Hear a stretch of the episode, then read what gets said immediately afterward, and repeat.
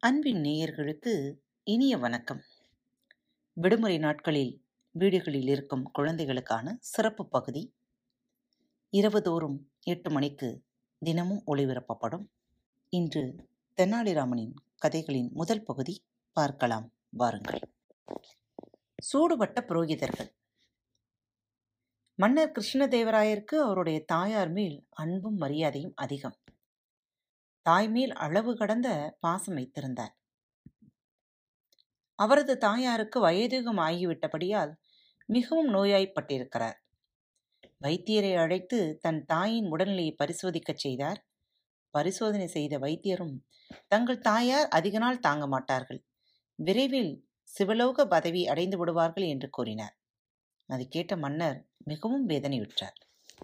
தன் தாயாரிடம் சென்று அம்மா உங்களுக்கு சாப்பிட எது மிகவும் ஆசையாக இருக்கிறது? என்று கேட்டார். அதற்கு அவரது தாயாரும் மாம்பழம்தான் வேண்டும் என்றார். அப்போது மாம்பழம் கிடைக்கக்கூடிய காலம் அல்ல. இருப்பினும் தன் ஆட்களை அனுப்பி இங்கிருந்தாவது மாம்பழம் வாங்கி வர ஏற்பாடு செய்திருந்தார். ஆட்கள் மாம்பழம் வாங்கி வர புறப்பட்டனர் மாம்பழம் வந்து சேர்வதற்குள் அவரது தாயார் மரணம் அடைந்து விட்டார். மாம்பழம் சாப்பிடாமலே தன் தாயார் மரணம் அடைந்தது குறித்து மன்னருக்கு மிகவும் வேதனை. அதற்கு பரிகாரம் காண எண்ணி அரண்மனை புரோகிதர்களை அழைத்து ஆலோசனை கேட்டார். பேராசை பிடித்த புரோகிதர்களும் மாம்பழம் சாப்பிடாமல் இருந்ததால் அவரது ஆன்மா சாந்தி அடைய தங்கத்தால் நூத்தி எட்டு மாங்கனிகளை செய்து நூத்தி எட்டு புரோகிதர்களுக்கு கொடுத்தால் சரியாகிவிடும் என்றனர். மன்னரும் அதற்கு சம்மதித்தார். நூத்தி எட்டு மாம்பழங்கள் தங்கத்தால் செய்ய ஏற்பாடு செய்தார். சில நாட்களில் தங்க மாம்பழம் தயாரானது அவற்றை நூத்தி எட்டு புரோகிதர்களுக்கு மன்னர் கொடுத்தார். புரோகிதர்களும் மிக மகிழ்ச்சியுடன் அவற்றை பெற்றுக்கொண்டனர் இந்த செய்தியை தெனாலிராமன் அறிந்து மிகவும் வேதனையுற்றான். புரோகிதர்களுக்கு தக்க பாடம் கற்பிக்க வேண்டும் என்று எண்ணினான். அதன்படியும் செயலாற்ற துணிந்தான். புரோகிதர்களை சந்தித்தான். என் அம்மாவிற்கு திதி வருகிறது. அதற்கு தாங்கள் அனைவரும் வந்து புரோகிதம் பண்ணுங்கள். என்னால் முடிந்தளவு தருகிறேன் என்றான். புரோகிதர்களும் மகிழ்ந்து தெனாலிராமன் வீட்டுக்கு வந்தனர். அவனும் புரோகிதர்களை வரவேற்று உட்கார செய்தான். பின் கதவுகளை நன்கு தாளிட்டு பூட்டிக் கொண்டான். ஏற்கனவே நன்கு பழுக்க காய்ச்சிய இரும்பு கம்பியால் ஆளுக்கு ஒரு சூடு போட்டான். புரோகிதர்கள் ஐயோ அம்மாவென்று கதறினார்கள். பின்னர் மன்னரிடம் சென்று முறையிட்டார்கள். இதை பார்த்த மன்னர் தெனாலிராமன் மீது அளவில் அடங்கா கோபம் கொண்டார்.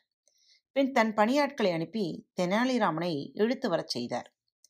தெனாலிராமனை பார்த்ததும் ஏனடா புரோகிதர்களுக்கு இவ்வாறு சூடு போட்டாய்? என்று கேட்டார். மன்னாதி மன்னா என்னை மன்னிக்க வேண்டும். நான் சொல்வதை தாங்கள் கவனமாக கேட்க வேண்டுகிறேன். என் தாயார் உடல்நலம் இல்லாதிருந்து இறக்கும் தருவாயில் வலிப்பு நோய் வந்துவிட்டது. அதற்கு வைத்தியர்கள் என் தாயாருக்கு சூடு போடும்படி சொன்னார்கள். நான் சூடு போடும் முன் என் தாயார் இறந்து விட்டார்கள் ஆகையால் என் தாயாரின் ஆன்மா சாந்தி அடைய புரோகிதர்களுக்கு சூடு போடும்படி பெரியவர்கள் சொன்னார்கள். அதுபோலவே என் தாயாரின் வலிப்பு நோய்க்கு சூடு போட முடியாமல் போனதால் தான் இவர்களுக்கு சூடு போட்டேன் என்றான். இதை கேட்ட மன்னர் நகைத்து விட்டார். தெனாலிராமனை பாராட்டினார். புரோகிதர்களின் பேராசையையும் புரிந்து கொண்டார். மீண்டும் அடுத்த தொகுப்பில் சந்திப்போம். இப்படிக்கு உங்கள் அன்பு தோழி வணக்கம் நேயர்களே. திருக்குறள் வழிகளி பக்கத்தை சப்ஸ்கிரைப் செய்யாதவர்கள் சப்ஸ்கிரைப் செய்து கொள்ளுங்கள். ஃபேவரட் பட்டனை அழுத்த மறக்காதீர்கள். உங்களது கருத்துக்களை மெசேஜ் பாக்ஸில் ரெக்கார்ட் செய்தோ அல்லது இமெயில் முகவரியிலோ தெரிவியுங்கள். மீண்டும் சந்திப்போம். நன்றி. வணக்கம்.